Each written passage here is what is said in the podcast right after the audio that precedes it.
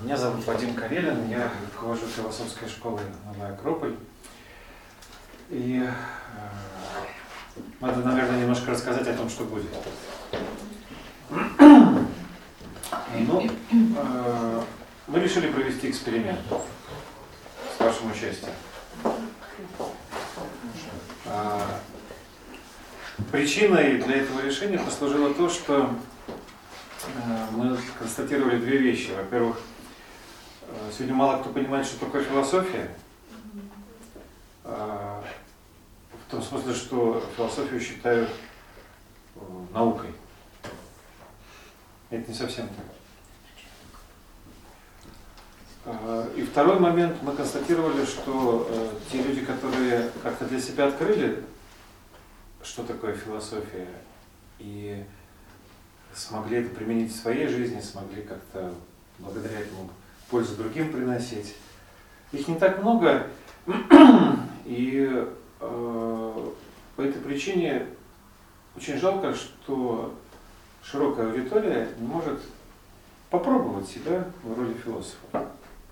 Поэтому мы подумали провести небольшой эксперимент, именно эксперимент, я не знаю, что из этого получится.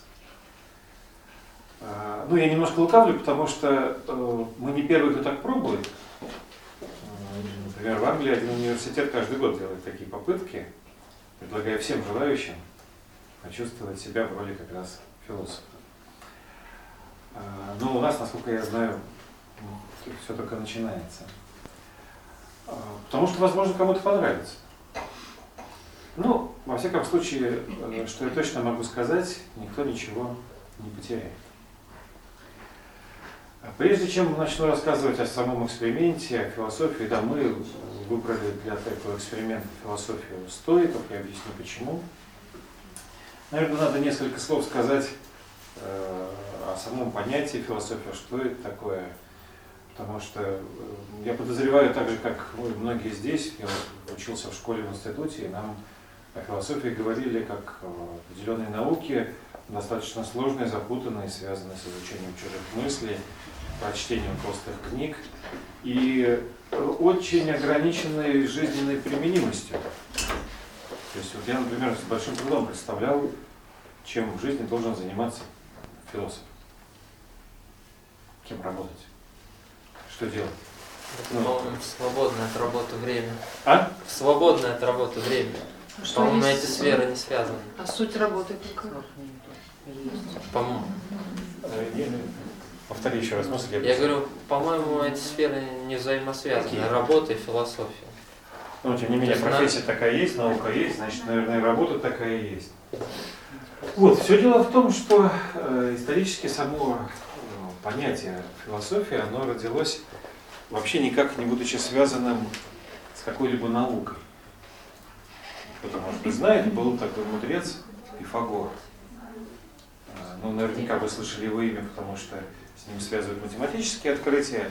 Так вот, основной его профессией была не столько математика, которую он бесконечно любил, сколько именно философия, потому что он руководил одной из первых в западном полушарии, в нашей культуре, одной из первых философских школ, которую он сделал по, по очень древним традициям, но все-таки вот для как раз нашего менталитета. И Пифагор был удивительным человеком, многое знавшим и многое могшим, за что современники его, наверное, справедливо называли мудрым. Мудрый по-гречески софос. И когда к нему обращались и говорили, вот ты, Пифагор, софос, мудрый, он э, так скромно опускал глаза и говорил, мне это не соответствует действительности. Я не мудрый, я не могу назвать себя мудрым, потому что многие вещи у меня не получаются, многие вещи я не понимаю, это, другое, третье мне не удается. Но что действительно у меня есть, что действительно присутствует, это стремление к мудрости. Чувствуя свое несовершенство, чувствуя э, то, что еще многое предстоит сделать, э, я очень хочу это сделать, и поэтому я ищу. Ищу открытия, ищу знания, ищу мудрых людей, я стремлюсь к мудрости. И поэтому Пифагор себя назвал философосом, то есть любящим мудрость. Проходите. сказать, именно так исторически родилось само слово «философия». Оно обозначало не констатацию того, что человек достиг чего-то. Мое глубокое убеждение, что мудрости в полной мере, наверное, нельзя достичь, потому что каждый раз, когда ты достигаешь чего-то, впереди открывается еще бесконечный горизонт. Но вот это, знаете, это внутренняя неуспокоенность, это э, потребность э, к тому, чтобы стать лучше, потребность открыть в себе какие-то новые, глубокие, скрытые э, потенциалы, измениться, э, стать более полезным миру. Вот это, я не знаю, как это еще можно назвать, знаете, какой-то внутренний моторчик, который заставляет тебя быть неуспокоенным и искать. Вот именно это в свое время назвали философией. Я вам более скажу, более того, что даже основатель современной философии, а основателем считают, если что, официально считают Сократа. Слышали такое имя? Так вот, основатель того, что сегодня является, считается и принимается как наука, он ни разу не был ученым. Сократ не умел читать и писать. Представляете? Основатель всего, что сегодня мы знаем как науку философию, сам был неграмотным. Но это не помешало ему иметь огромное количество учеников. Люди приходили к Сократу, люди шли за Сократом, люди прислушивались к его мыслям. Люди что-то находили и получали от него, потому что он очень щедро делился этой неуспокоенностью. Будучи сам влюбленным, как Пифагор, в мудрость, он обладал удивительной способностью заражать этой влюбленностью других. Ну, согласитесь, мы в течение дня не часто о чем-то размышляем. Вы задаете себе какие-нибудь вопросы? Не практического свойства, не сколько сейчас времени, а не где купить те или иные вещи, не когда же это все закончится, а какие-то, э, как говорят, сложное такое слово, экзистенциальные, смысловые. Задаете? Вот Сократ стимулировал людей задавать такие вопросы. А отвечайте на эти вопросы? Силу знаний, собственно. Отвечайте? Понимаю. Задавай. Согласен. Это, вот, вот, это, мне кажется, подстегивает то самое чувство неуспокоенности, что ты не можешь э, остановиться в этой попытке. Да? Это же вопросы о собственном предназначении, о смысле существования, э, о счастье, о жизни и смерти наверняка. Да? Те вопросы, которые каждого живого человека волнуют, и они все как-то крутятся вокруг вопроса: зачем? Почему? Почему я такой? Зачем происходят те или иные явления? Да? Это вопросы о смысле. И именно вот такая постановка вопроса, когда спрашивающего интересует не как оно устроено, не сколько чего-то где-то написано, не что думал другой человек, а его интересует вопрос: почему? Почему я не такой, как другие люди?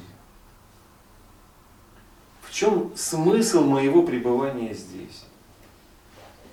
Вот эти вопросы стали основой определенного образа жизни, который в античные времена был назван вот этим словом «философия». С тех пор прошло много времени. Сегодня, как мне кажется, к такому пониманию философии прибавилось еще достаточно много связанного с историей философии. Потому что мир не без мудрых людей, они делятся своими открытиями, это все записывается в книги, и мы, естественно, эти книги изучаем. Так вот, мне кажется, что помимо изучения чужих мыслей, хорошо бы еще освоить тот самый образ жизни, который позволяет мне может позволить мне научиться думать так, как думали эти мудрые люди. Научиться также относиться к жизни. Также не терять вот этого открытого взора, интереса, любопытства ко всему, что происходит. Уметь задавать вопросы, что немаловажно, учиться на них отвечать, так чтобы эти ответы были полезными и применимыми, применимыми в твоей жизни. Вот это то, что входит в понимание философского подхода, философского образа жизни. Естественно, этому надо учиться. И естественно, что это требует времени. Даже, даже в нашей школе начальный курс больше двадцати занятий занимает. Но мы сегодня решили рискнуть и попробовать не столько, может быть, достичь быстрого результата. Нам всегда хочется, чтобы была какая-то волшебная таблетка, чтобы раз и что-то получилось. Это, мне кажется, это очень естественно для человека современного получить какой-то навык, а лучше, а лучше сразу сконцентрированно что-то съел, и все изменилось. Конечно, так не бывает. Но мы хотим предложить вам попробовать с философским подходом самостоятельно прожить неделю. В меру вашего желания, ваших сил, ваших знаний, намерений и так далее, и просто посмотреть, может это быть полезно или нет. Сами попробуйте для себя сделать вывод. Естественно, для того, чтобы это сделать, чтобы такой эксперимент провести, нужно было от чего-то оттолкнуться. Нужно было взять что-то за основу, и после непродолжительного размышления мы решили остановиться на философии стоиков. Почему? А просто время, в которое жили стоики, чем-то удивительно напоминает то время, в которое живем мы с вами. Само слово «стоики» всем знакомо? Да. Ну, так. Ну, слышали где-то, да? Ну, во всяком случае, у нас стало нарицательным. Стойкий человек – это какой? Стоический подход – это что такое? Выдерживает. Что-то такое, ух, кажется, да? Это не в полной мере отвечает тому, что такое стоическая философия, но, с вашего позволения, я немножко о ней расскажу. Стоическая философия возникла в Греции, ну, где-то в веке в четвертом до нашей эры, и она существовала достаточно долго, но расцвета наивысшего своего она достигла в Древнем Риме. В Риме вообще, не в Древнем, в Риме уже, на стыке веков, в Римской Республике и Империи. И, собственно, именно первые десятилетия, первое столетие новой эры, это, наверное, такой период наивысшего расцвета, как сегодня считают, стоической философии. Название произошло от географического понятия. В свое время в Афинах был портик Стоописалис, расписной портик. Там собирались первые философы, которые впоследствии, которых назвали стоиками. Среди них самой яркой личностью был Зенон. Он считается основателем стоической философии. А, собственно, имя портика, где они собирались, ну, то есть место, где это было, стало основой для названия школы. В этом смысле ничего загадочного и стойкого в наименовании нету. Но для нас с вами любопытно, почему эта философия достигла такого расцвета в самой, одной из самых непростых времен, самый непростой период для Римской империи. С историей Рима более-менее знакомы?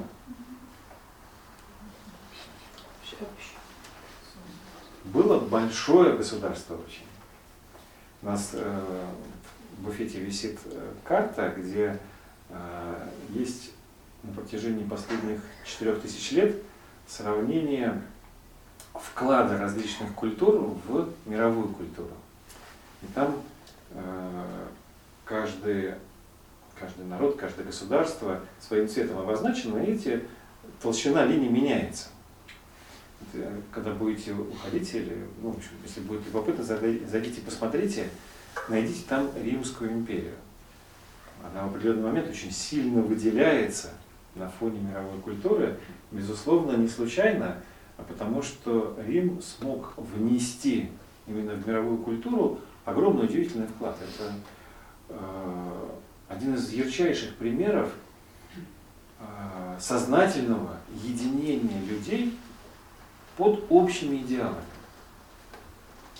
Нам сложно представить, как это все происходило, э, но и Рим очень часто справедливо критикует за очень многие некрасивые проявления самого государства.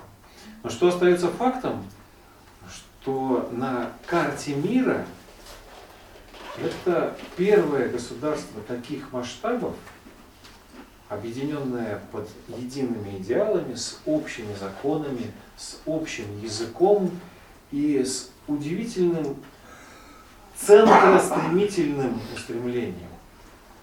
Для римлян был очень важен центр, фокус, источник, который как свет давал силу, энергию каждому человеку.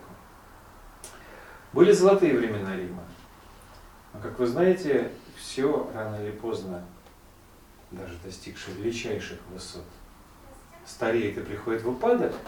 И Римская империя в этом смысле не исключение. Науки, искусство и та же философия в тот период времени, о котором я говорил, стали из того, что дает человеку пищу для души, постепенно превращаться в точные знания. Из того, что может вдохновить, разбудить потребность в поиске, стали превращаться в просто информационные вещи. В некогда одном из самых справедливых государств постепенно стали процветать коррупция, началось падение нравов. Для человека было важно уже не право и воля богов, отличительная особенность римлян, а его собственное мнение и то, что он может получить, исходя из той или иной ситуации. И государство стало неуклонно клониться к разрушению. Уже сложно было понять, что на самом деле правильно и неправильно. Существует ли понятие чести и справедливости? Кому можно доверять, кому нет? За какими идеалами можно следовать, за какими нет? И что самое страшное в это время для людей, вот такой период раздробленности и упадка нравов, потому что это то время, когда возобновились гладиаторские бои, когда стали процветать насилие и всевозможные извращения. Этот период падения нравов, он для большинства людей одновременно означает еще и утрату точек опоры. Ты перестаешь понимать, можно ли кому-то доверять. И вообще, чему доверять? Если ты видишь, что те столпы нравственности, которыми были жрецы тех или иных религий, одновременно сами предаются разврату, то как ты можешь за ними идти? Если ты видишь, что политик, который с Римского форума толкает прекрасные, вдохновенные речи, одновременно берет взятки за принятие тех или иных законов, то как ты можешь доверять римскому праву? Если ты видишь, что воины, которые поклялись защищать закон и справедливость, продают свое искусство за деньги, иногда на сторону, то как ты можешь быть спокоен? И в конечном итоге, что самое страшное для человека, для простого человека, что ты перестаешь понимать, а что вообще справедливо? Существует ли справедливость? Есть ли где-то правда? На что в этом шатком мире вообще можно опереться? Кому можно доверять? Или каждый за себя? И именно в это время в Риме расцветает философия стоиков. Я не случайно начал с того, что есть определенный исторический параллелизм. Наши времена похожи. В силу определенных исторических законов то, что наша цивилизация переживает сегодня, я в широком смысле говорю цивилизация, это не касается только нашей страны, в чем-то очень похоже. Мы видим, как мне кажется, не знаю, согласитесь вы со мной или нет, но очень схожие признаки культурного и нравственного, ну, может быть, я не буду говорить разложения, но определенной деградации. Потому что сегодня тоже сложно сказать, что прекрасно. С разной точки зрения. И некоторые инсталляции, на которые страшно смотреть, считают культурным достижением. Сегодня очень сложно сказать, что справедливо. Как следует поступать. Потому что люди, которые позволяют себе говорить о справедливости, совершают поступки, от которых мороз по коже. И так далее, и так далее. И ни в коем случае не хочу кого-то критиковать, это все исторически обусловлено. Мы проходим определенный очень важный исторический цикл. Но мы, мы с вами, люди, живем в это время, и мы остаемся людьми. И нам точки опоры нужны так же, как они были нужны в Риме. Поэтому, мне кажется, сегодня подходящее время, чтобы говорить именно о стоической философии. Надо сказать, что стоическая философия не похожа на остальные, еще и потому, что в ней не было какого-то особого выделенного учения. Знаете, как бывает, когда есть какой-то один мудрец, который открыл какую-то вещь и всем о ней рассказывает. Стоическая философия, она по своей природе эклектична.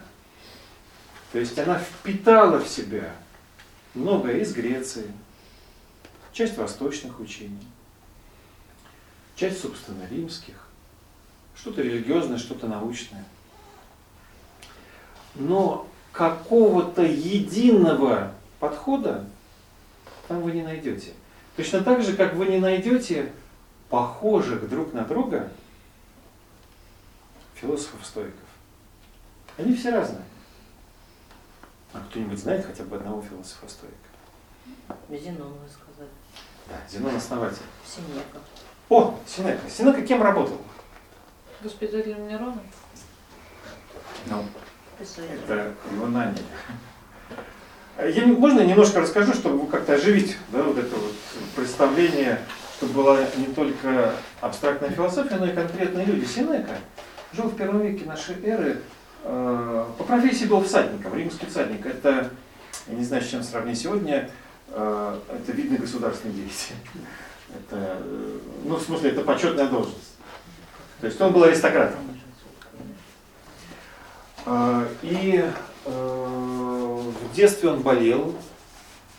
Э, ради излечения совершил путешествие в Египет. В Египте научился не только как вести здоровый образ жизни, но, очевидно, чему-то еще. Вернулся умудренным этим опытом. И поскольку вынужден был вести государственную деятельность, он решил ее вести не просто так, то есть не просто принимать какие-то законы, а ему было очень важно, чтобы законы применялись на основании моральных ценностей. Сенеке принадлежит фраза: если больного переложить с золотой кровати на деревянную, ой, простите, с деревянной на золотую, ничего не изменится, он перенесет с собой болезнь. Несмотря на мою ошибку, услышали смысл фразы? Если больного переложить с деревянной кровати на золотую, ничего не изменится, он перенесет с собой болезнь. О чем эта фраза? нам очень часто кажется, что если что-то не так, то надо изменить обстоятельства. Ну, сменить правительство, выиграть миллион рублей, найти других друзей, переехать в другой город. Что еще?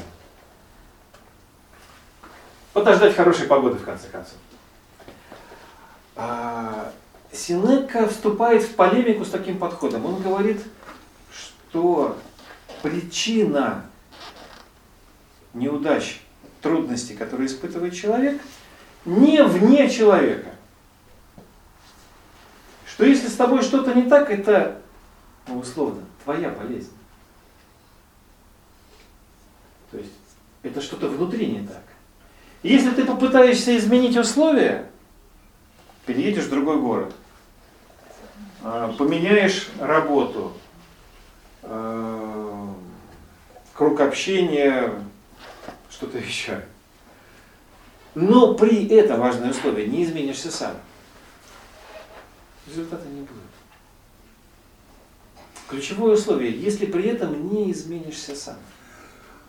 То есть бывает так, что ты меняешь работу и что-то меняется, но это в том случае, если что-то в тебе поменялось, да? Что-то произошел какой-то внутренний перелом.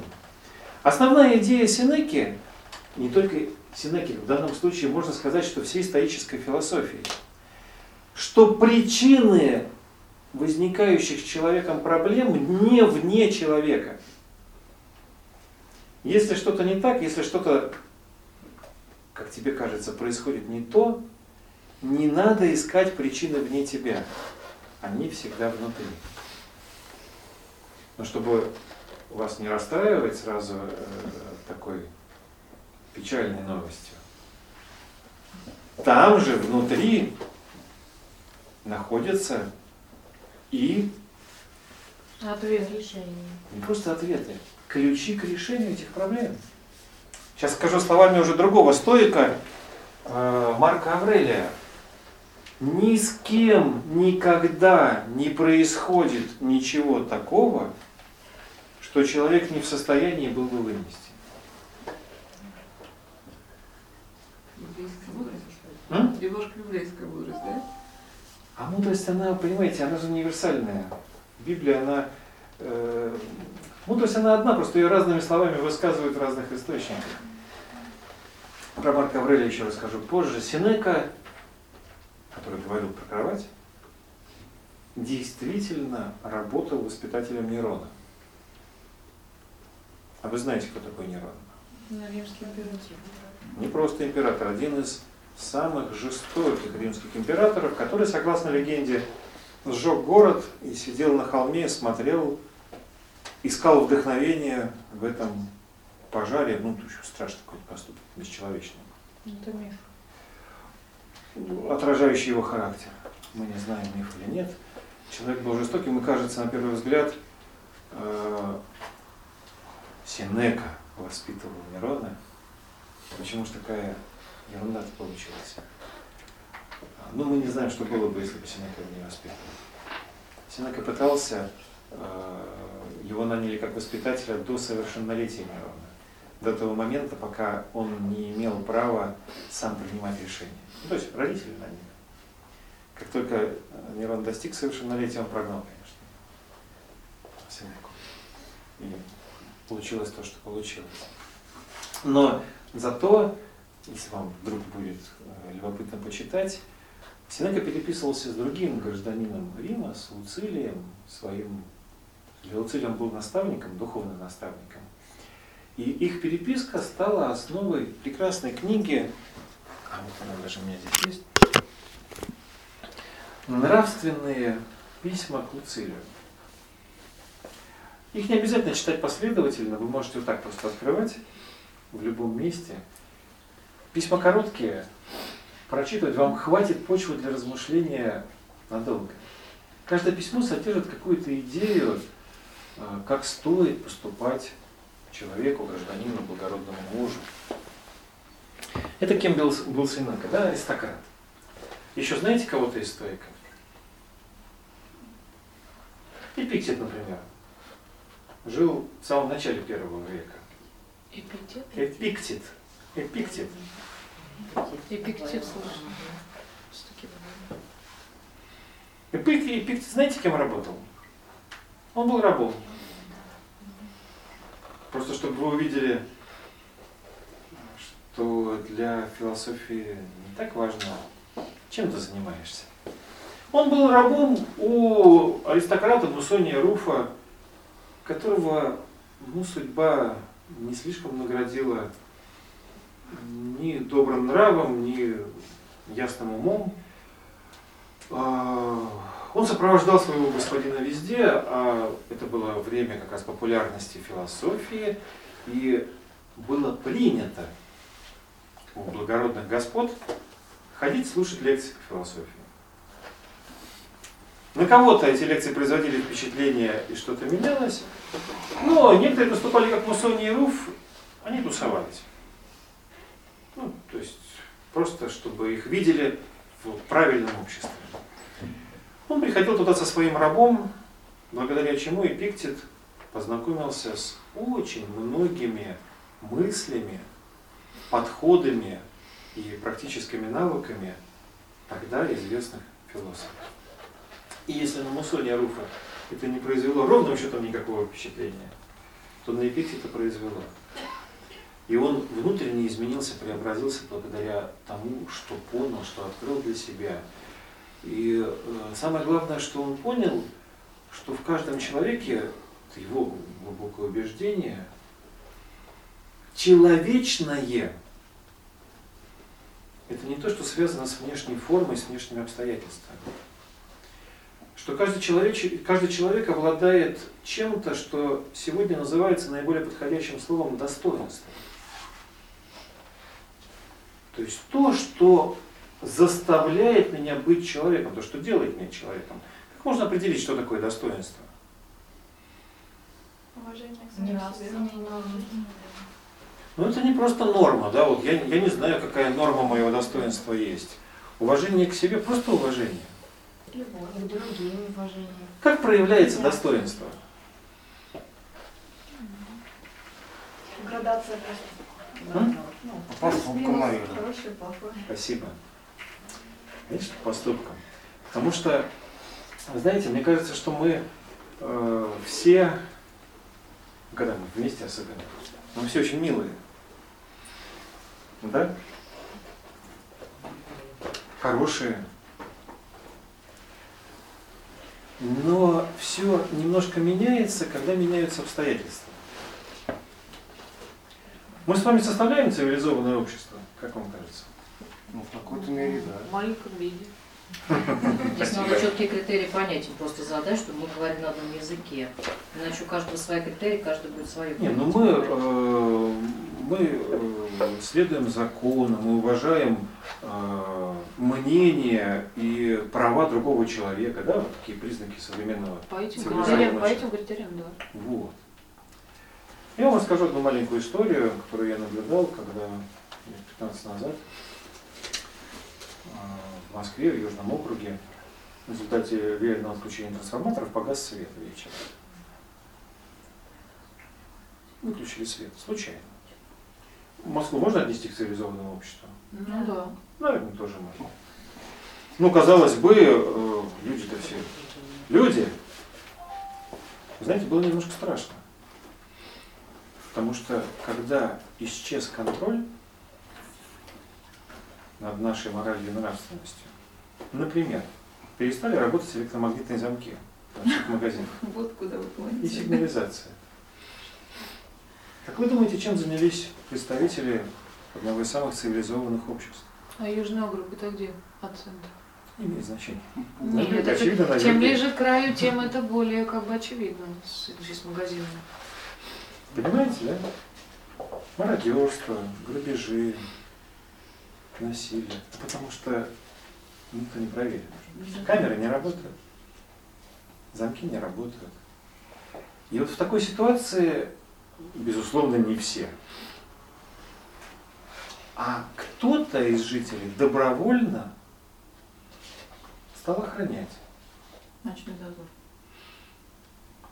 И вот где-то здесь коренится представление о достоинстве. Достоинство – это тот уровень человечности, который ты сохраняешь вне зависимости от внешних условий. Когда не проверяют, не спрашивают, не подсматривают, не видят. Когда ты один на один с собой, когда ты... Э, когда нет э, реакции со стороны, как тебе кажется. Да? А, вот это тот самый уровень достоинства, то, что позволяет человеку оставаться человеком. А, очень много в этом смысле написано, например, о советских концентрационных лагерях, в которых... Часть людей, которые туда попадали, это же страшные условия. Часть людей опускалась до озверения, угу. до законов концентрационных лагерей, которые, по сути, в плохом смысле этого слова звериные. Когда тобой руководят инстинкты и жажда, о наживе там сложно говорить, борьба за выживание, да. Кто знает, как бы каждый из нас там поступил. Но точно были люди, которые даже в таких условиях, даже в таких условиях сохраняли, как мы говорим, человеческий облик. То есть, да, человека могли пытаться унизить, но он сам не унижался. Как у Солженицына в романе главному, главный герой говорит начальнику лагеря, что ты можешь забрать мою жизнь, но ты не можешь забрать мою душу. И практически этими же словами Эпиктет, с которого мы начали, отвечает своему господину Мусонию Руфу, которому в конце концов надоело, что его раб слишком умный. Это ж напрягает. И он в определенные моменты неудовольствия его поведением угрожал ему физической расправой. И, как рассказывают, ну уж не знаю, легенда это или правда, но несколько раз сломал ему руки и ноги. А? В итоге, да, он был инвалидом. А, так вот, известны слова Эпиктета в ответ на такое насилие. Ты можешь сломать мне руку, ты можешь сломать мне ногу, но ты не можешь сломать мою душу. И э, звучит, конечно, очень жестко. Правильно, но все-таки жестко. Да? Я думаю, что никто не хотел бы экспериментировать с этими вещами. А, но, по сути, по своей Эпиктет говорит о том, что есть вещи, которые нам подвластны, которыми мы можем управлять. И есть вещи, которые нам не подвластны, которыми мы не можем управлять. И очень важно не путать одно с другим. То, что нам подвластно, это наш внутренний мир, это мы сами. То, что мы можем изменить. То, что нам не подвластно, это внешние обстоятельства, которые в силу многих причин именно такие. Можно гадать, почему они такие, но очень важно не переживать по поводу того, что все именно так сложилось. Потому что представьте себе, если бы Эпиктет всю свою жизнь расстраивался от того, что он низкого социального положения, вряд ли бы он стал тем, кем он стал. Оказывается, даже раб может стать основателем школы. Изменилась ситуация, изменилась власть времени, Нерон э, закончил свое правление, Мусоний Руф, как сторонник Нерона, был посажен в тюрьму, а Эпиктет стал свободным и основал свою школу. Вот так поворачиваются иногда события. Утомил я вас? Несколько слов еще об одном э, философе, который работал императором. Марк Аврелий. Удивительный пример, когда на троне величайшего государства оказывается мудрец. Человек бесконечно скромный, пытливый, стремящийся к мудрости, о чем свидетельствует книга, которую нашли, когда Марк Аврелий умер, кармане его плаща. Но всю свою жизнь возил с собой блокнот толстый, в котором писал свои размышления. В своих размышлениях он приходил к определенным выводам, каким он должен быть, что он может изменить. И он записывал те осознания, которые приходили. Можно я вам прочитаю немножко?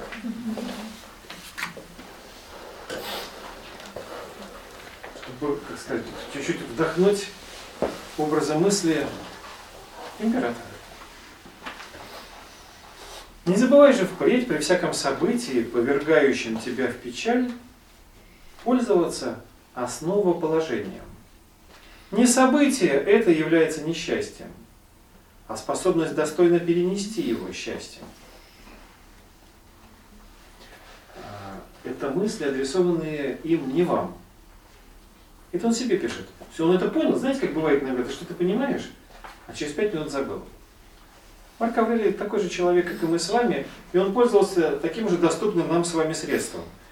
Если ты что-то понял, надо это зафиксировать, потому что через некоторое время ты можешь вернуться к этому, это может пригодиться. Не забывай же впредь во всяком событии, повергающем тебя в печаль, пользоваться основоположением. Не событие это является несчастьем, а часто мы так и думаем. А он пользуется стоическим подходом. Событие от меня не зависит.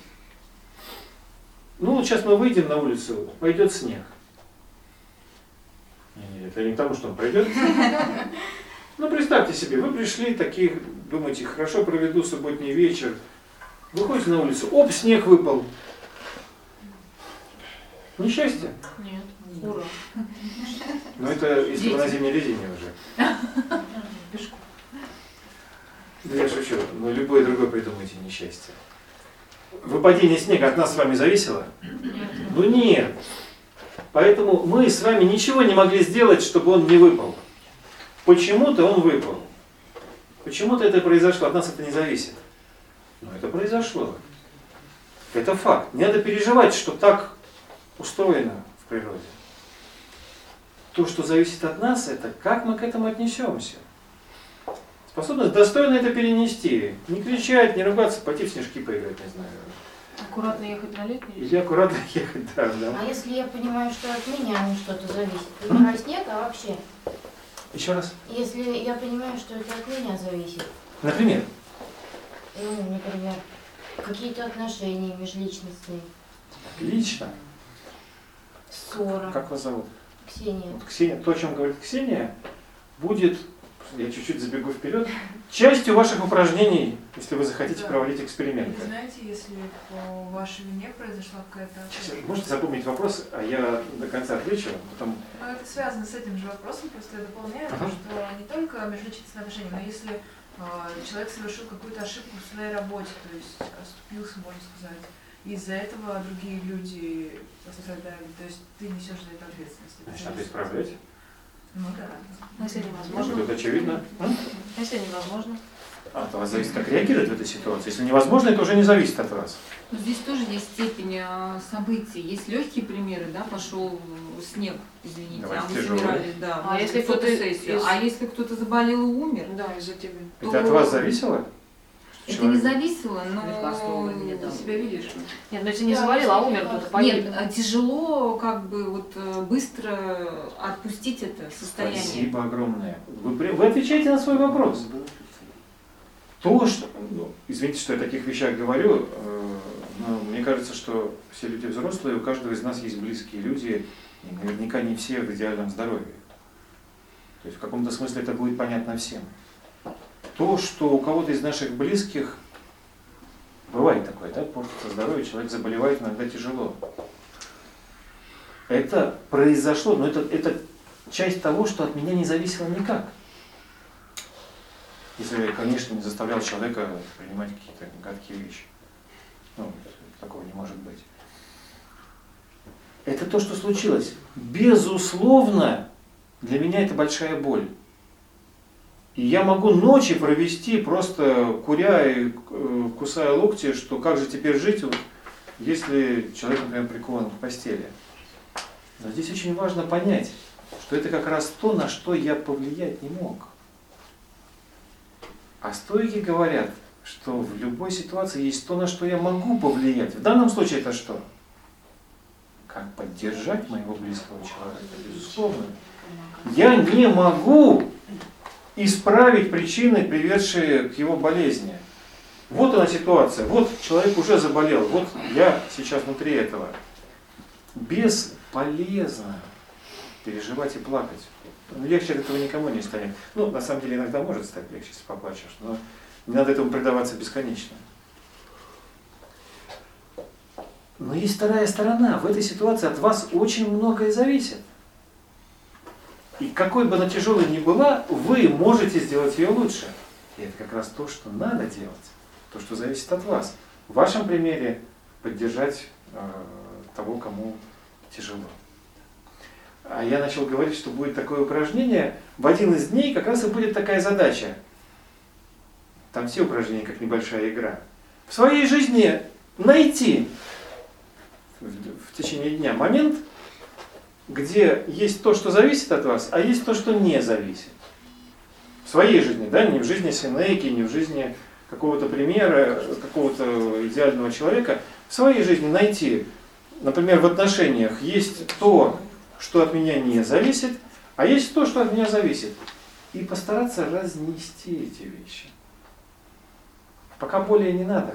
Хотя бы научиться понимать, что есть вот зависящие от меня, есть независящие. Разнести это вы имеете в виду разделить? В своем сознании, да. да.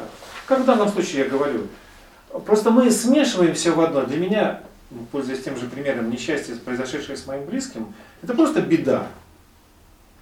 И раз беда, значит, мне должно быть плохо. И я хожу весь убитый горем. Это не лучший подход с точки зрения стоической философии. Потому что от этого ничего не меняется. Беда произошла, произошла. Может быть, это и не беда. Мы никогда не знаем. Замысел провидения, к которому стоики относились с очень большим уважением, мы никогда не знаем. Как пишет один из авторов, если у меня украли коня, это что? Может, для него это беда. А? Вроде как потеря. Вроде как потеря. А с другой стороны, кормить теперь не надо. Пешком ходить полезно. А может, у него конь кормилец был? Извините. А вот теперь поймите одну простую вещь. Это не беда. Это не радость. Это просто у меня украли коня. Это данность. Это произошло. Да, и весь вопрос в том, что нужно отталкиваться теперь от этой ситуации. Потому что очень часто мы реагируем так, если украли коня, надо его найти или купить нового. То есть нам хочется восстановить предыдущее состояние. А не факт, что так лучше. Надо всегда исходить из того, что есть.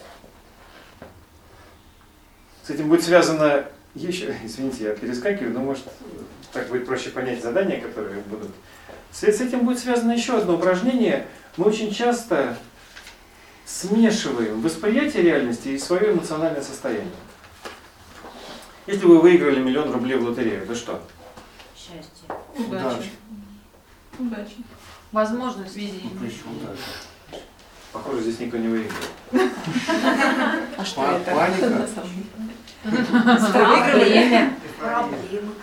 Да нет, это просто вы выиграли миллион рублей, ничего больше. Просто у вас теперь на миллион рублей больше. Больше головной боли, что с этим делать, да? И да, налог заплатить. Да, да, да. Приятная головная боль. Юрия. Кто как воспринимает? Не уверен. Чему учит стоическая философия? От вас зависело выиграть этот миллион рублей. Ну, как минимум купить билетик, начертить циферки. Нет. Они так, так сложилось. Так сложилось. Поэтому это внешнее по отношению к вам. Потому что от вас зависит грамотно распорядиться. У вас появилось больше денег. Надо грамотно распорядиться. Это от вас зависит. Но не надо к этому примешивать эмоциональное состояние. Оно искажает. Ну как миллион вообще не испытывать при этом эмоциональное состояние? Мы сами себе противоречим. Это же миллион. Да.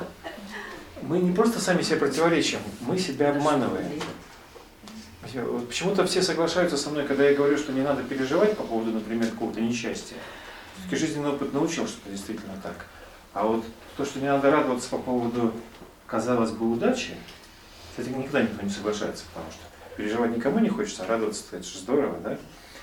Друзья мои, и то, и другое – это эмоциональное восприятие, которое затрудняет понимание реальности и самих себя. И что тогда, если человека будет потом не радоваться, будет не огорчаться? Я не сказал, что не будет не радоваться, не огорчаться. Просто радоваться надо не внешним вещам. Радоваться надо внутренним победам, а огорчаться нужно от внутренних неудач. То есть, если вы не смогли достойно отреагировать на события, это повод для того, чтобы расстроиться. Потому что мог, это от тебя зависело, а не сделал. Неувязочка. Если вы, наоборот, смогли достойно повести себя в ситуации, эта ситуация внешне может казаться проигрышной. Но если вы себя как человек проявили достойно, это повод радоваться. Расскажу вам один случай. Была... Не помню, сколько лет назад, война в Югославии. Странная очень война. Потому что, ну, когда-нибудь мы разберемся в геополитических причинах, неважно, бомбили Сараево. Жители не понимали, что происходит, потому что ну, какие-то люди прилетели, кидают бомбу. Ну, просто хаос. И это произошло все внезапно, то есть никто не готовился. И как э, любая подобная ситуация, она внезапно происходящая, она в людях пробудила разное. И часть людей очень быстро опустилась до звериного уровня, бей гадов, э, давайте им наподдадим и так далее. Ну, такое естественное для войны состояние. Но были и другие. И была, был один случай, э, его по Си Эн Эн показывали, когда ночью на крышу дома все простреливалось снайперами. Ночью на крышу дома поднялся скрипач. Во фраке. Со скрипкой. И стал играть. Классическую музыку. Шалом алейхим. И все затихло. Потому что посреди озверения вдруг увидели человека. И это было очень невыгодно нападающим, потому что, потому что бойцы боялись нападать. Люди вдруг начали понимать, что они на самом деле делают. Знаете, как пелена спала с глаз. И поэтому было отряжено несколько снайперов, которые за ним охотились, его в конце концов убили. Снайпера? Скрипача? Скрипача. Во время игры? Да. Он играл в прямом, ну, в синанечке. Но он же не скрывался никогда, да, скрипач? Он же в конкретном месте всегда заявлял о себе. Или он все-таки менял слова? Он поднялся на крышу дома и играл.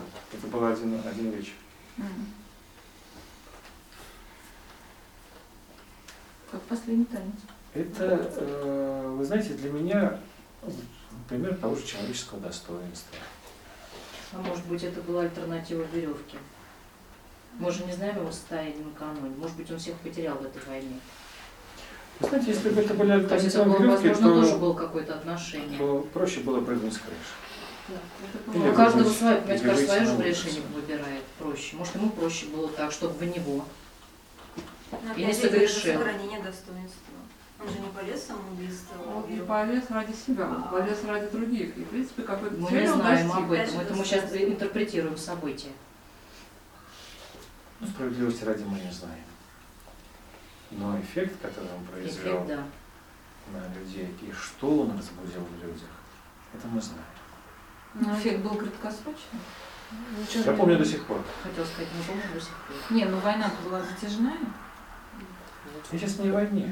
Я о человеческом в нас. О том, что не может умереть, о том, что всегда актуально. Я, собственно, начал с фразы Марка Аврелия, да? Не событие является несчастьем, а способность достойно его перенести счастье. Вот человек так отреагировал на происходящее. С моей точки зрения, достойно, и я думаю, что это счастье. Хотя, можно сказать, дурак подставился под пули, погиб. Голодных детей оставил. Ну, поскольку важно не то, что погиб, а важно, как погиб. Как жил, важно. Другая фраза. Еще немножко. Смотри внутрь себя.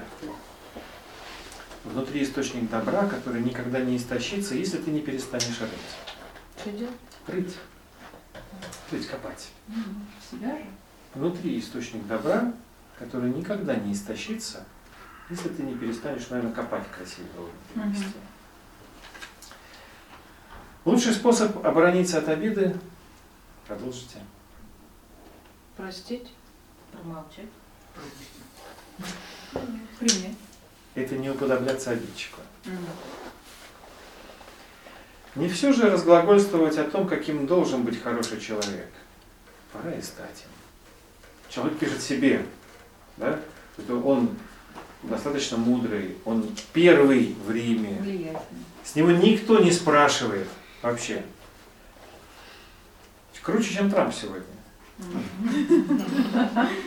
И пишет такие вещи. Не все же разглагольствовать о том, каким должен быть хороший человек. Мне кажется, контексту добавляет то, что это было в записной книжке. Понимаете, сейчас кто-то, если скажет об этом, то это будет совершенно по-другому звучать. Ну, важно, вот Трамп, если это сказал. Мне важно, что это человек, да, да, что он пишет на себе. Он обращается к себе. Искусство жизни больше напоминает искусство борьбы, нежели танцы. Оно требует готовности и стойкости в отношении к внезапному, непредвиденному. Ни с кем не случается ничего такого, чего он не в силах был бы вынести. В одном ищи радости и успокоения, в том, чтобы от одного общеполезного дела переходить к другому, памятуя о Боге. Это Марк Аврелий, который не только красиво писал. Собственно, он и правил таким образом меня. Много можно о нем вспомнить. Лично меня трогает один крохотный, но такой для меня важный пример. Однажды было восстание. В Италии восстал один из легионов. Армия решила пойти не туда. Время, в смысле. Это Рим. Все был Рим. Римская империя. Ну, было много провинций, и в, и в Италии... В Италии а, и, да, Римская. Да. И Марку Аврелию, который в это время был не в Риме, ему донесли о восстании, и о том, что восстание подавлено, и то, о том, что найдены зачинщики. Ему привезли конверт с перепиской зачинщиков между собой. Ну, принесли, отдали в руки. Знаете, что он сделал? Сжег, порвал. Почему? Ну, как действительно, ты... он сжег этот конверт. Решил как-то ну, по-другому разрулить это, не наказывать. Нет, ну а где было доказательство, что это был объективный донос между ними? Или это была правда их переписка? Правда переписка. А зачем была эта переписка, если уже свершилось? Восстание было. И зачем разбирать вот эту всю смуту? Ну, как-то по-другому надо разрулить захотела. Он был прежде всего философ, а потом уже император. И для него было очень важно не знать, кто его подставил. Mm. Чтобы вот это знание того, что человек был предателем, не омрачило его отношение к этому а человеку. Он простил, что ли? Да.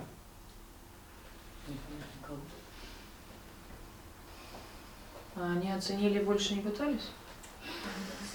Вот смотрите, видите, как интересно мы рассуждаем. Это про тот случай, когда подставим другую щеку? Как интересно мы рассуждаем. Для нас всегда важно, что произошло вовне. А, что то есть мы, оценку. Мы простили человека Но нам важно, стал он хорошим после этого или нет. Потому что это на государственные... А для Марка Аврелия было важно, чтобы он не нес зла в душе, потому что как император он должен быть абсолютно чист и справедлив, чтобы быть способным принимать справедливые решения для империи. Его решения не должны быть омрачены. И он исходил из этого. Но нам для этого очень далеко. Вот это были высоты стоической философии. Наоборот, нивелировал один из важных факторов для принятия решений. Ведь люди могут повторить. Это слабый менеджмент. Да. И вопросы КПД для государства, если он был. Государственные деятели. Вообще-то как. Если они были чем-то недовольны, вопрос это не проработать, оставить в спящем режиме. Это для будущего точно так же. То есть... Я поэтому убежден, что современному человеку понять менталитет Древнего Рима практически невозможно. Мы уже другие. Мы очень сильно заражены современной эпохой. Значит, нам полезнее будет эта философия. Очень. А может быть, вот те несколько раз... слов, может быть, о самой философии теперь, да, из чего она исходит. И потом про упражнения. Скажите, пожалуйста, вам тяжело слушать? Перерыв, перерыв нужен? Да, перерыв. Хотите перерыв? Да, давайте. Давайте так сделаем. Я сейчас расскажу немножко о философии. Пять минут сделаем перерыв и потом про упражнения. Хорошо? Давайте. Очень коротко. Вторая часть. У вас будет практическое руководство. Конечно. Напечатаем. Итак, из чего исходит основные принципы, да? Они, кстати, нигде не сформулированы, это то, что витает внутри, это дух стоической философии. Тяжелые времена для любого человека и государства, они подобны такому штормовому времени, когда непогода может ударить, и ты не знаешь когда. Если цунами нападает на город, если ураган нападает на город, если землетрясение случается в городе, что в первую очередь пострадает? Архитектура. Самые слабые, слабые строения. Слабые, да. Да? То есть самые ненадежные Нет, строения будут разрушены, самые слабые места будут э, неустойчивы. Да. Абсолютно то же самое касается человека. Сейчас мы с вами... Молодцы. Выключим свет. Но если, а на самом деле, когда каждый из нас попадет в трудную жизненную ситуацию, психологического ли напряжения, потери чего-то, просто в трудные условия, ударит не по вашей сильной стороне. Вы можете быть, например, бесконечно умными, но трусливыми. Я фантазирую. Или вы можете э, иметь очень много денег, но будет страдать совесть или что-то еще. Я говорю о том, что мы очень часто полагаемся на свои сильные стороны. Но у каждого из нас есть так называемые слабые точки. И сложные ситуации, которые возникают, они бьют не по сильным точкам. Сильные выдерживают, как сейсмоустойчивые здания. С ними ничего не случится. Сложные обстоятельства бьют по тому в нас, что слабо. Поэтому стоическая философия предполагает лучшее знание самого себя. Лучшее понимание самого себя, особенно своих слабых точек, которые могут пострадать. Она предполагает укрепление слабых точек. Понятно, о чем я говорю?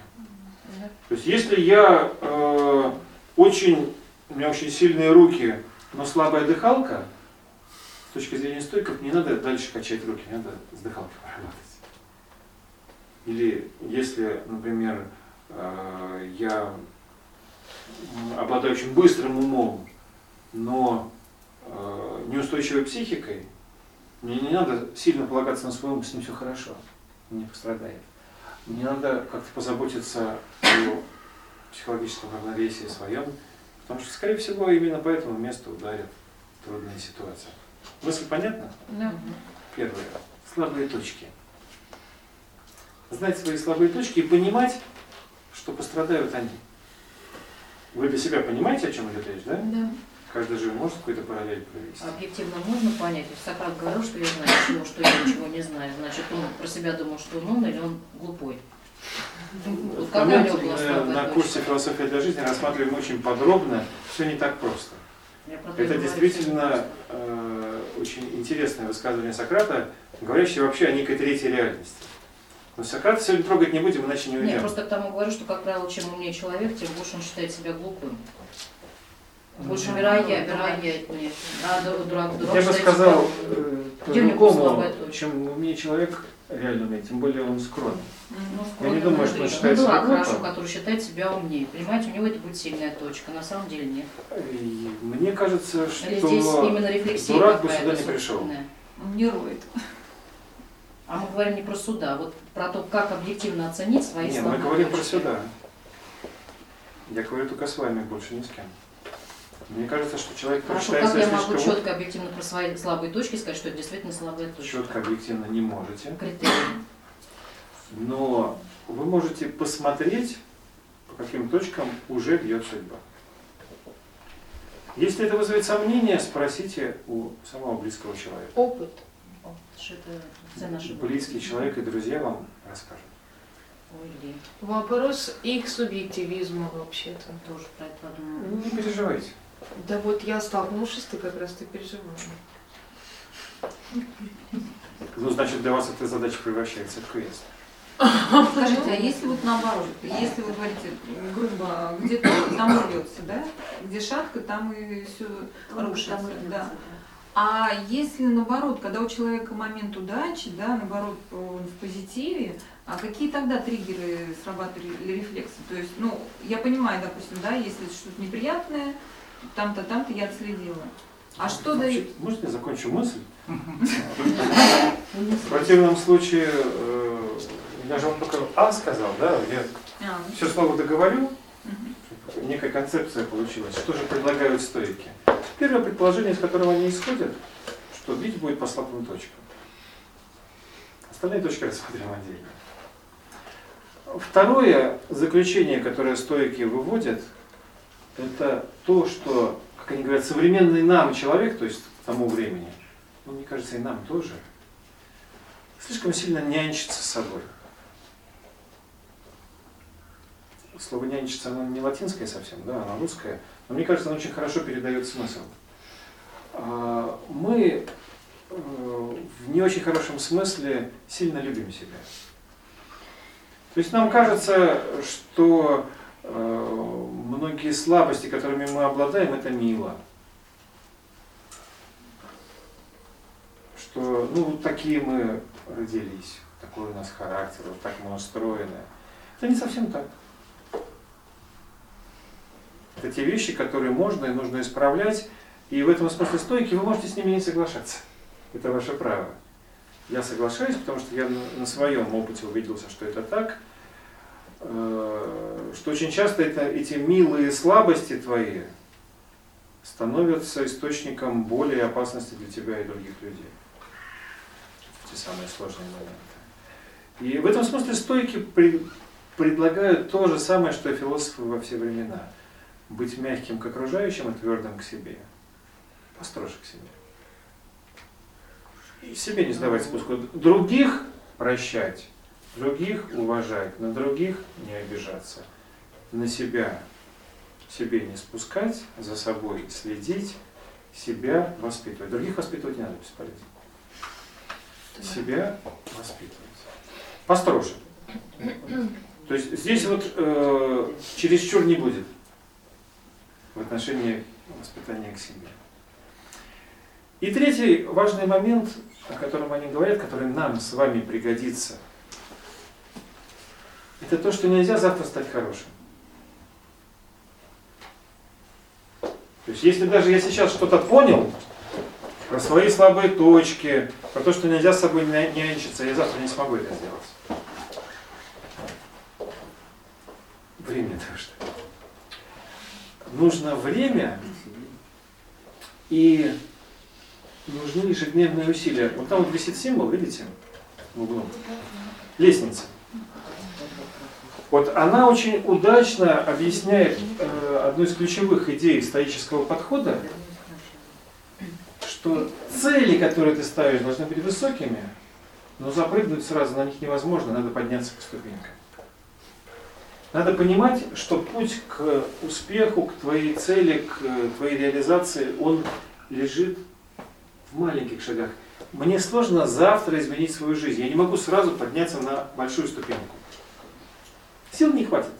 Я могу расстроиться и отказаться, но на маленькую могу.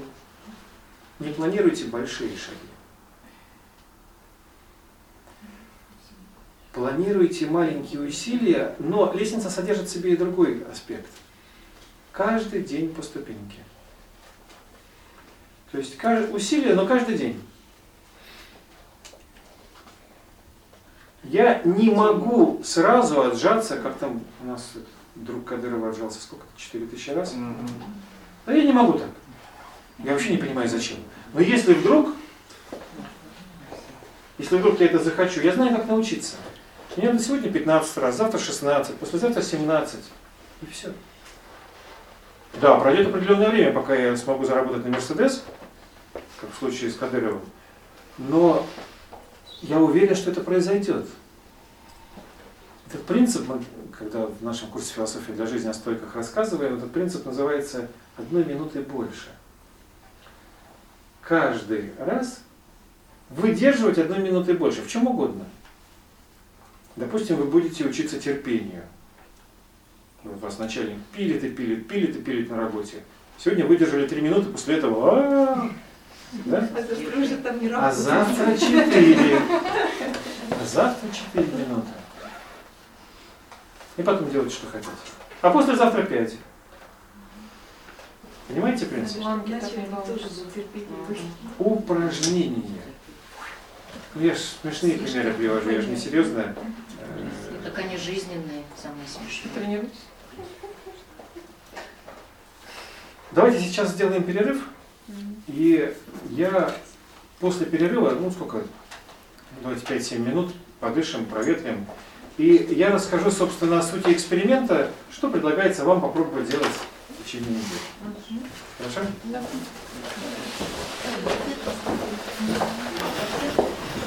Да, в буфете можете посмотреть на Риму.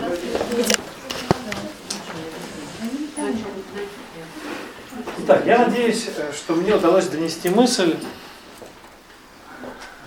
что наш эксперимент в том, чтобы прожить неделю как философом, не будет заключаться в том, что вам нужно будет изучить какой-то труд э, или написать какой-то свой труд, опубликовать, или доказать кому-то свою правоту.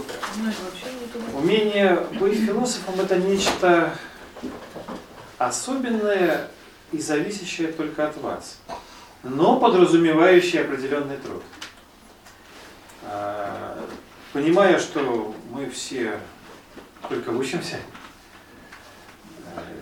я не хочу вас нагрузить.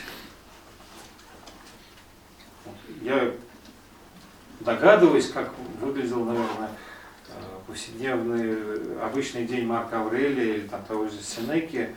Я думаю, что он был достаточно насыщен определенными усилиями, упражнениями, которые они делают.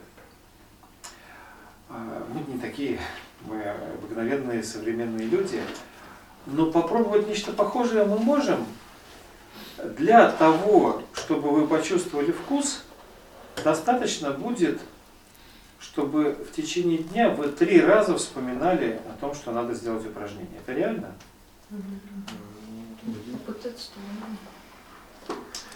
Мы сделали специальную напоминалку, шпаргалку, если хотите, для каждого из вас. В ней на каждый день, начиная с завтрашнего, для вас предусмотрено задание. Они, все эти задания, строятся по одному и тому же принципу, не только стоической, а на самом деле любой философии. Ведь философия подталкивает человека к осмысленной жизни. К тому, чтобы моя жизнь зависела от меня, а не от обстоятельств. Для этого нужны элементарные, но сознательные усилия каждого из нас. В нашем случае они будут простыми. Утром, перед тем, как куда-то убежать, нужно будет потратить короткое время на размышления. Мне кажется, для современного человека это самое сложное. Ну, попробуйте найти это время, если хотите увидеть самый простой результат. Утром найти время на размышления. Не надо ничего делать, не надо э, находить какие-то выводы. Как правило, задача прочитать какую-то фразу будет, размышлять над ней. Или какой-то элементарный план на день составить. Вы увидите, там очень простые задания. Днем, понятие днем очень растяжимое, когда найдете время. Нужно будет сделать какое-то простое упражнение. А вечером записать ваши выводы. Обращаю внимание, не правильные выводы, не так, как должно быть, не так, как вам кажется, что нужно было делать, а ваши собственные выводы. Вот вы пишете для себя, вас никто не будет проверять, оценивать и так далее. Это ваше упражнение, и связано оно только с вами. Так, можно раздать шпаргалки. Если вдруг э, кому-то еще будет нужно, в электронном виде она у нас в группе ВКонтакте выложена. Можете скачать, распечатать. Что? Можно сюда? А еще одну? А еще одну можно? Нам. А еще одну держи. Можно? Спасибо. А, писать, в принципе, здесь можно. Да. Они как раз и сделаны для того, там листочек так условно разлинован. Для каждого дня полистайте. Это своего рода такая журнал ваших наблюдений за самими собой. Он останется у вас. Для того, чтобы что-то получилось, надо постараться, чтобы каждый день мы что-то делали. Не читайте сейчас, я буду комментировать. И каждое упражнение попробую объяснить. Даже если вдруг вы забудете то, что я говорю, там, там в принципе написано, что надо делать. Единственное, что я добавлю, это из чего это проистекает. Первое упражнение, одно из самых любимых для стоиков, и не только для них, оно связано с благодарностью. Мы можем даже сейчас на себе проверить. У вас есть люди, которым вы очень благодарны? Конечно, есть, наверное. Да? Ну, ну, риторический вопрос. А вы можете их сейчас вспомнить? Да. А что происходит с вами, когда вы о них вспоминаете? Эмоции. А еще? Тепло в душе. Тепло в душе, да. В принципе, ничего не происходит. Волосы не растут, э, там, глаза не становятся другого цвета. Но в душе становится немножко лучше. Вот в этом состоянии благодарности мы с вами немножко другие. И очень многие мудрые люди обращали внимание на то, что когда вы предпринимаете какие-то более или менее важные поступки, хорошо бы пребывать в таком состоянии. Решение принимать лучше в таком состоянии. Хорошо. Не просто хорошо. Когда вы кому-то благодарны, когда есть это внутреннее тепло, не напряженность, не озлобление, не обида, которые подобны шторкам, которые закрывают от нас видение реальности, а состояние внутренней благодарности. Самое интересное, что не очень важно кому, важно научиться его в душе вызывать. Не обязательно по отношению, не обязательно по отношению к тому, кому вы благодарны. Вспоминая свою маму, я благодарен за то, что она вырастила. И это позволяет мне немножко по-другому относиться к вам. Мне важно испытывать состояние благодарности. Это для меня важно. Тогда то, что я сделаю, будет немножко другим. Каким? Поэкспериментируйте, пожалуйста, на себе. Второе упражнение перелистывайте второй день, понедельник.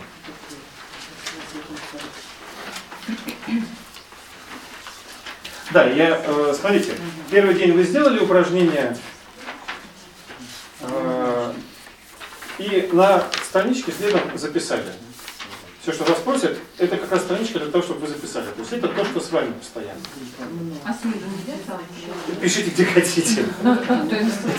Не, ну может потом вы что-нибудь еще? Я ничего не делаю. Продолжим что-нибудь делать. Соберем. Да, сдавать домашние работы не надо. Спереди. Пятерок не будет. Пишите, где хотите, одним словом. Мы предусматривали там, где разлинованы чуть-чуть. Второе упражнение, мы на нем с вами немножко уже остановились. Оно связано с умением различать то, что от меня зависит, от того, что от меня не зависит. Ну, сегодня уже говорили об этом, да? Вам предлагается попробовать это на практике. Вы же примерно знаете, что с вами будет происходить в течение дня. Да? Вот представляя свой будущий день, здесь вам предлагается отделить то, что от вас не зависит. Ну, например, результаты контрольной по математике. Они от вас уже не зависят. В контрольную писали на прошлой неделе. А, например, встреча со старым другом от меня зависит, в каком я настроении приду, как я себя поведу, правильно? Зависит? А его настроение от меня не зависит. Согласны? То есть вот элементарные вещи я заранее могу предусмотреть. Чтобы, когда буду встречать эти вещи в течение дня, быть соответствующим образом готовым. И не волноваться чрезмерно относительно того, что от меня не зависит, но зато волноваться побольше относительно того, что от меня зависит. Понятно, мысль? Да. Ко вторнику переходим. Упражнений все больше и больше. С такой тоской. Да, похоже, что вы не очень настроены. Нет, давайте я, опять же, скажу, что ну это же вы ни перед кем, кроме как перед собой, не отчитываете за это. Хотите делать, хотите нет. Для вас это возможность. Вам в течение вторника нужно быть, нужно будет быть более внимательными по отношению к самим себе. Особенно к своим эмоциональным состояниям. Не надо нянчиться, не надо чрезмерно себя как-то угнетать. Задача постараться понять, что есть вы, а есть ваши эмоции. Это не одно и то же. Это очень важный момент. Это не одно и то же. Вы и ваши эмоции – это не одно и то же. Это вы, которые испытываете эти эмоции. Но вы к ним не привязаны. Вы можете наблюдать за собой со стороны.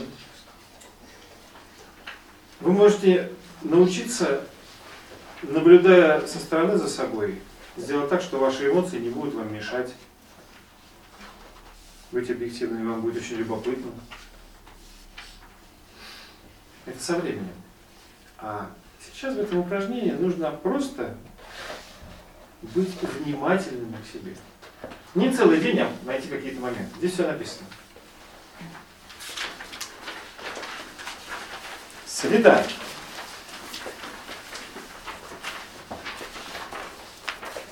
Еще один очень важный момент стоической философии – это умеренность. Это момент, который в нашем философском курсе основном звучит очень часто, и его очень часто воспринимают через крайность. Умеренность – это значит, надо себя ограничить. Здесь потребуется некое уточнение. Когда рассказываем о восточных и о западных учениях, мы говорим о том, что мудрые люди приходили к пониманию того, что крайности плохи. Вы об этом услышите от Платона и от Будды. Плохо чрезмерно что-то делать, и плохо совсем не делать. То есть плохо быть сухарем и плохо быть дико эмоциональным. Плохо быть скупым и плохо быть бесконечно все раздающим. Плохо быть аскетом и плохо быть, потворствовать всем своим желаниям. Нужна умеренность. Что такое умеренность? Золотое сечение. Столько, сколько надо. Не да, больше. Столько, сколько необходимо. Ну, например, вы утром пьете чай? Да. Кофе. Кофе, извините. Сколько для этого надо воды? триста грамм. Нужно кипятить полуторалитровый чайник для этого? Нет. Нет. Ну, кипяченую воду кто пьет, можно слить в кувшин. Ну, я, не, я привожу пример, что мы очень, очень часто не обращаем на это внимания. Сколько нужно воды, чтобы помыть руки? Не мерила. Немного. Не обязательно включать кран на полчаса. Да, есть э, очень интересно, вы обнаружите в своей жизни очень много вещей, э, которые мы не замечаем, которые мы делаем чрезмерно. В первую очередь вы их заметите. А потом вы заметите еще и те вещи, которые мы почему-то не делаем. Например, улыбка. Улыбок можно иногда больше. Ну, зависит от каждого из нас. То есть найти меру. Ну, начать с того, что, от чего можно воздержаться. То есть не нужно отказываться от еды, от воды. Нужно просто посмотреть, сколько нужно на самом деле. Вы сделаете массу интересных открытий. Да?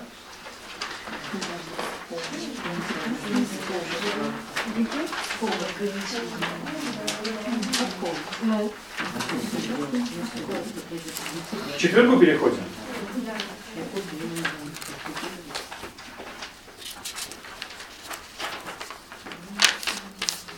Этот день будет посвящен нашим взаимоотношениям. Ну, в первую очередь, нашим отношениям к кому-то. Очень часто мы не оцениваем ни ситуацию, ни события, а свое эмоциональное восприятие чего-то. Например, очень часто мы с человеком не общаемся, потому что мы на него обиделись. Не потому что он что-то сделал плохое. Ну, что он сделал плохое, но это, он уже это сделал, да, два года назад, а мы до сих пор с ним не общаемся. То есть нам мешает во взаимоотношениях не факт, не конкретика, а некий эмоциональный штамп, который остался. И стойки придумали, как с этим бороться. Есть очень простое упражнение, которое разработал один из философов-стоиков, а именно Иерокл. Оно здесь подробно описано. Вам нужно просто попробовать то, что здесь написано, сделать. Представлять себя внутри сферы, которая будет постепенно расширяться. Не буду ничего предсказывать. Это упражнение одновременно еще и на ваше воображение. Результаты записывайте дальше.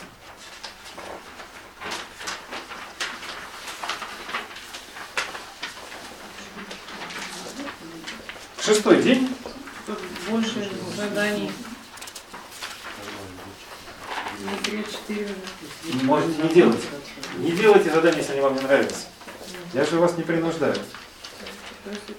Шестой день э, посвящен вашим ценностям. Я попробую объяснить сейчас, в каком смысле. Ведь у каждого из вас есть то, что для вас дорого и свято. Правильно? И, как правило, это какие-то высокие и важные вещи. Если они святые для вас. Но любопытно, что в повседневной жизни мы очень редко возвращаемся, как правило, к по-настоящему важным для нас вещам. И упражнение, которое нужно будет сделать здесь, нацелено на то, чтобы связать то, что вам дорого, с тем, что вы каждый день делаете. Обидно ведь, что ваша повседневность не наполнена тем, что для вас является самым дорогим. С другой стороны, обидно, что то, к чему вы по-настоящему стремитесь, не проявляется в ваших ежедневных усилиях. Стоики здесь придумали подход. Вы придете к определенным афоризмам или жизненным максимам, которые могут стать даже вашим маленьким жизненным девизом. Ну вот, надо будет пройти через тот эксперимент, который там описан.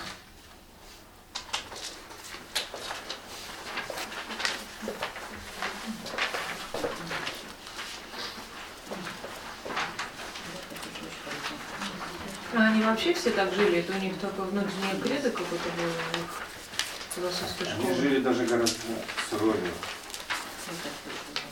Собственно, люди-то и были настолько великими, что научились, постоянно работая над собой, достигать этого величия. Вы не представляете себе, как многого можно достичь постоянством. Те, кто занимался каким-либо спортом, представляют. Если кто-то занимался, особенно профессионально спортом, спортивная тренировка – это пример того, как многого можно достичь простым упражнением. В выносливости, да, в силе, в ловкости. Физическое тело поддается. Наши остальные проводники, наш внутренний мир действуют по такому же принципу. Если упражнять себя постоянно, то он поддается, меняется и в очень больших масштабах. Также эффект пропадает, если эти упражнения прекратить. Почти соглашусь, совсем не пропадает. Есть, есть какие-то вещи, которых если мы достигаем, то они остаются уже усвоенными. Но в принципе, да, навык теряется, я согласен. Ну, я вот, можно здесь немножечко вклинюсь? У меня была отвратительная походка, я очень комплексовала в детстве, в возрасте восьми, девяти, десяти лет. У меня была ступность ступней, очень сильно быстро ступила вовнутрь. И вот представьте себе, девочка вот так вот ходит. Я пошла на бальные танцы, на спортивные бальные танцы, где меня учили правильно ходить. Я развернула стопы ежедневными упражнениями, тренировками. И теперь у меня совершенно нормальная походка, и стопы развернутые, и ничего, никакие навыки не утрачены. У меня это не вернулось обратно к первоначальному. Все, потому что ребенком закрепилось. Мотивация, да. Нет, еще ребенок вырос. И... Мне кажется, что мы не противоречим друг другу. Самое, самый главный вывод, который из всего этого следует, что упражнение постоянное, маленькие усилия, но постоянные, позволяют многого достигать. Вам предстоит всего неделю заниматься. Последнее упражнение связано с целостностью. Опять же, Марк Аврелий задается этим вопросом, нет, у него здесь, что, к сожалению, в течение дня мы с вами очень разные. Мы носим разные маски, как будто, да? Словно надеваем разные личины. За всем этим скрывается нечто настоящее. Мы, мы иногда скрываемся за этими масками. Последнее упражнение предлагает вам поразмышлять, какой я настоящий. Увидеть за этой множественностью себя целого. Забыли, что там все написано. Теперь как это все будет, да? Мы с вами через какое-то время расстанемся. Вы будете предоставлены себе и своим упражнениям. Я не исключаю, что могут возникнуть вопросы. Вот для такой оперативной связи по этим упражнениям мы в нашей группе ВКонтакте завели обсуждение чатика. Вы знаете, если завести в нескольких, то мы растеряемся. Поэтому завели, ну, в такой, который, который больше всего общается, завели ВКонтакте. Сегодня вечером, ну, сразу после лекции, я это обсуждение верхним сообщением в ленте повешу, вы найдете, где можно задавать вопросы. Собственно, если у вас какие-то вопросы возникли или захочется поделиться какими-то размышлениями, которые пришли, вот этот чатик специально для того, чтобы мы могли продолжить общение. И мы предусмотрели время через две недели. Почему через две? По опыту какой-то день вы пропустите, забудете, ну или уедете куда-нибудь, или что-то еще. То есть, скорее всего, в первую неделю вы что-то пропустите. Поэтому будет еще одна неделя, чтобы попробовать догнать. Последовательность не так важна, вы можете переставлять местами, понимаете, что там нет жесткой связи. Но вот через две недели, в субботу, в три часа дня, для тех, кто хочет, можно будет собраться здесь, просто обсудить, если захотите. Об этом никак дополнительно объявляться не будет. Я буду здесь, если хотите, приходите, просто поделимся опытом того, что получилось или не получилось. Следующую субботу в два часа. Через а субботу. первого декабря будет? первого декабря, да. первого декабря. В этом чатике я об этом, естественно, напишу для тех, кто будет следить за нашими упражнениями. Я вам желаю удачи. Если вам подобные вещи интересны, мы у нас в этом... А? Три часа, да. А как группа называется ВКонтакте? Новый Акрополь.